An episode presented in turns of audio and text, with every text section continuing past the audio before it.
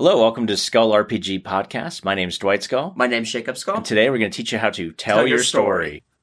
So, Dwight, in order to handle player conflict, we also kind of need to talk about how there's different types of gamers, like players. Yeah, absolutely. And if you hadn't listened to our last episode on group conflict, you should go do that. You don't have to for this, but it really gives you a good idea.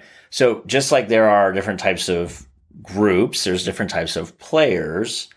Obviously, there's one type of player I'm not going to cover, which is a couple ones just to begin with. There's the newbie player, don't understand the rules that much, just trying to get everything underneath their belt. That's not a bad player. It's just one that takes a little bit more hand-holding where you're trying to explain to them, yeah, you got to use that dice for this and that other die for this, and oh, you're doing that spell. That's how spells work.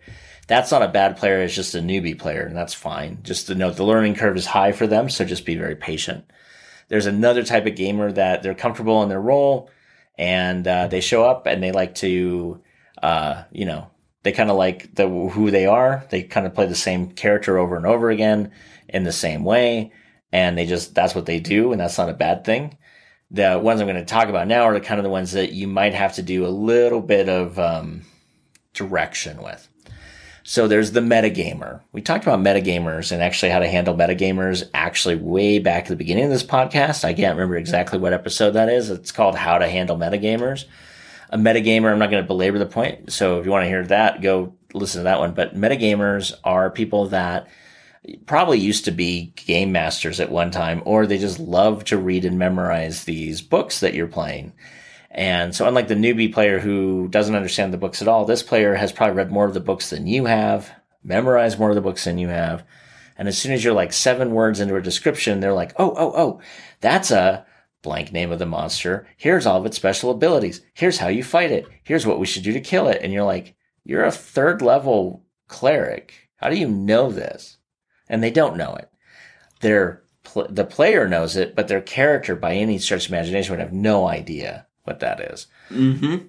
So there's look, if you're going to deal with that, forego any kind of long descriptions and call for a lot of regular checks for knowledges and stuff before they can even speak. And don't be afraid to reskin monsters. I mean, there's whole entire sections in the back of the D&D monster manual of adding like vampiric traits to it or werewolf traits or other things to spice up the monster before you go out of core. Or you make up your own, which where you could just change it. Let's say they had five points of fire reduction. Well, you make them a variant of that monster. Now they have 5 points of lightning reduction or something like that. Or a higher fire. Right. Or, yeah, you can do whatever you want with it. I would kind of keep it in the same area where it's like, oh, they're immune to electricity. Well, not this one. This one's immune to fire. So anyway. The next type of gamer is called the power gamer. These guys are like the min-maxers. They like to really specialize in creating a character that is good at 1 or 2 things, but really is horrible at everything else.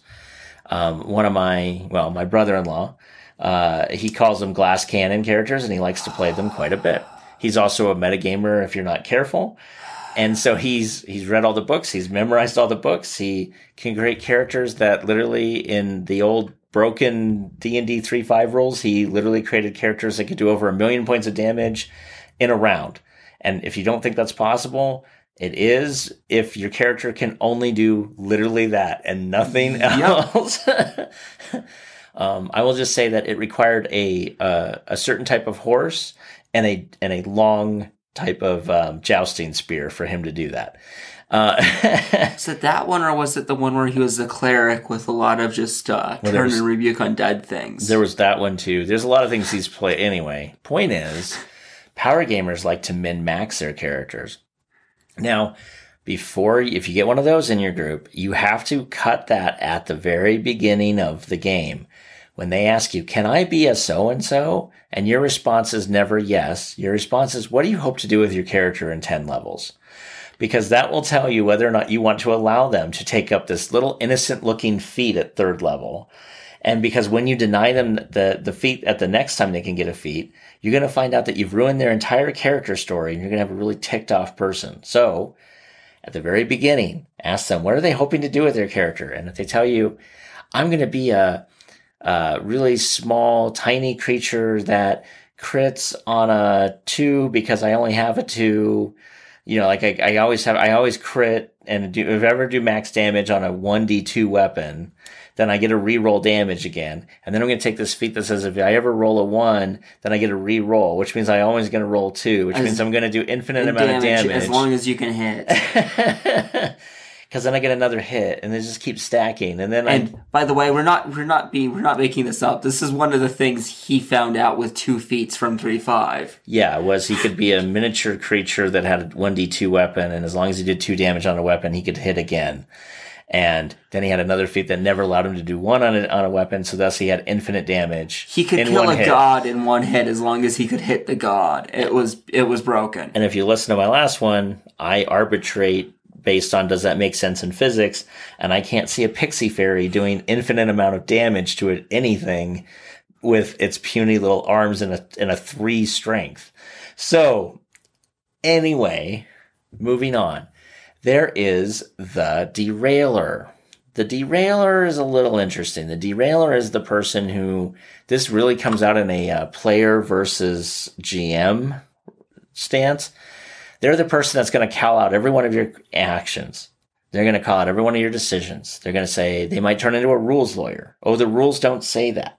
Mm-hmm. If you listen to our rules versus storyline episode a couple back, this is the guy or gal that's going to be calling you out on every one of them. And maybe not in so nice of a way. The Derailer is also going to look to have others gang up with them. How do you stop that? Well, you engage others at your table, specifically if you're starting to see factions in your own table happen, where it's like these 2 players are always ganging up on you or somebody else. Engage the other person who's just the follower and just say, look, we're still trying to have a good time here. This isn't a good time for everybody. You're bullying people. You're picking on people. I know you're not specifically doing it. You're just kind of going along with what's their name, but I need you to help me. I need you to not do this. If they don't do that, it might be a really good time to consider just asking the Derailer to leave your game. Mm-hmm. I mean, really. Then there's the Game Jacker. Oh, the Game Jacker. The Game Jacker also could have been a GM at one time, and they're jumping in, maybe trying to be helpful, maybe not trying to be helpful, but maybe trying to tell you what they would do in that situation. I've worked with people like this that will give you an assignment and then say, well, how I would do it. Well, I don't care how you would do it. You gave me the assignment. Let me go do it. They're maybe micromanaging. Maybe they're maybe they're just not that way. Maybe they're just trying to be helpful. They realize maybe you're a new game master and they're jumping in going, oh, did you know that? Da, da, da, da, da, da, da. And it's like, well, yes, maybe I didn't know that, but doing this in front of everybody was not the time or the place. Mm-hmm. So a lot of times with a Game Jacker, somebody who's just trying to take over your game and run the and be the GM with no notes or permission to be the GM. A lot of times it was the last GM that's doing this. So if you're in that position and you're a new GM or even experienced GM, just pull them aside sometime and just say, hey, I'm really happy that you're trying to help me, but the problem is it makes me not look like I know what I'm doing. And it looks like you're being the GM again, but you're just a player right now. And you agreed for me to be the GM. So I'm more than happy to have you help me, but I can't have you help me in this way because it looks like you're undermining any kind of authority I have as the game master. And if that doesn't get through to them, ask them what they would think if you did that to them the next time they start. So, okay, well, fine. If you pick up game mastering again and I did this to you, what would you think? How would you react? And I guarantee you they'll realize, hopefully, that, oh, yeah, I'm stepping on toes. I'm just trying to be helpful. I didn't realize I'm actually causing harm. Mm-hmm. And the very last one, since we're running out of time, is the Joker. It's kind of self-explanatory. This is the character who would rather make a joke than roll a die, would rather make some sort of storyline other than what you're talking about, talk about anything other than the game. In this case, you just bring them aside. You need to provide some sort of compelling story for them to engage. So if your story is very boring, this might be why the Joker's jumping in, is because they're bored. The Joker's normally is normally to go with our other episode, the uninterested players, because they're not engaging in the story for some reason. They haven't engaged. And so instead of playing on their phone, they're playing with every other player. You need to figure out why and try to incorporate them back in. And again, it could, like we decided with the last one, it could just be because their character got messed up through no fault of their own, maybe a rule problem, something like that. Give them the ability to re-roll their character, give them the ability to explore their character, give them the ability to do anything they need to within reason, right? To fix their character. Yeah, don't let them break the game, but... It could have been that they needed to throw their ability score modifiers in Dex and not Con that they did. And it screwed their whole entire character over. Exactly. So give them the ability to fix it, move on. Trust me, you'll be happier. They'll be happier. The entire party will be happier because now so-and-so is so-and-so's pulling his weight and not just not playing the game. Hopefully that helps you understand the, I don't know, I think we went through like 8 different types of players. And how each person can be handled, if they even need to be handled. Hey, thanks for listening. And for more resources, please go to skullrpg.com.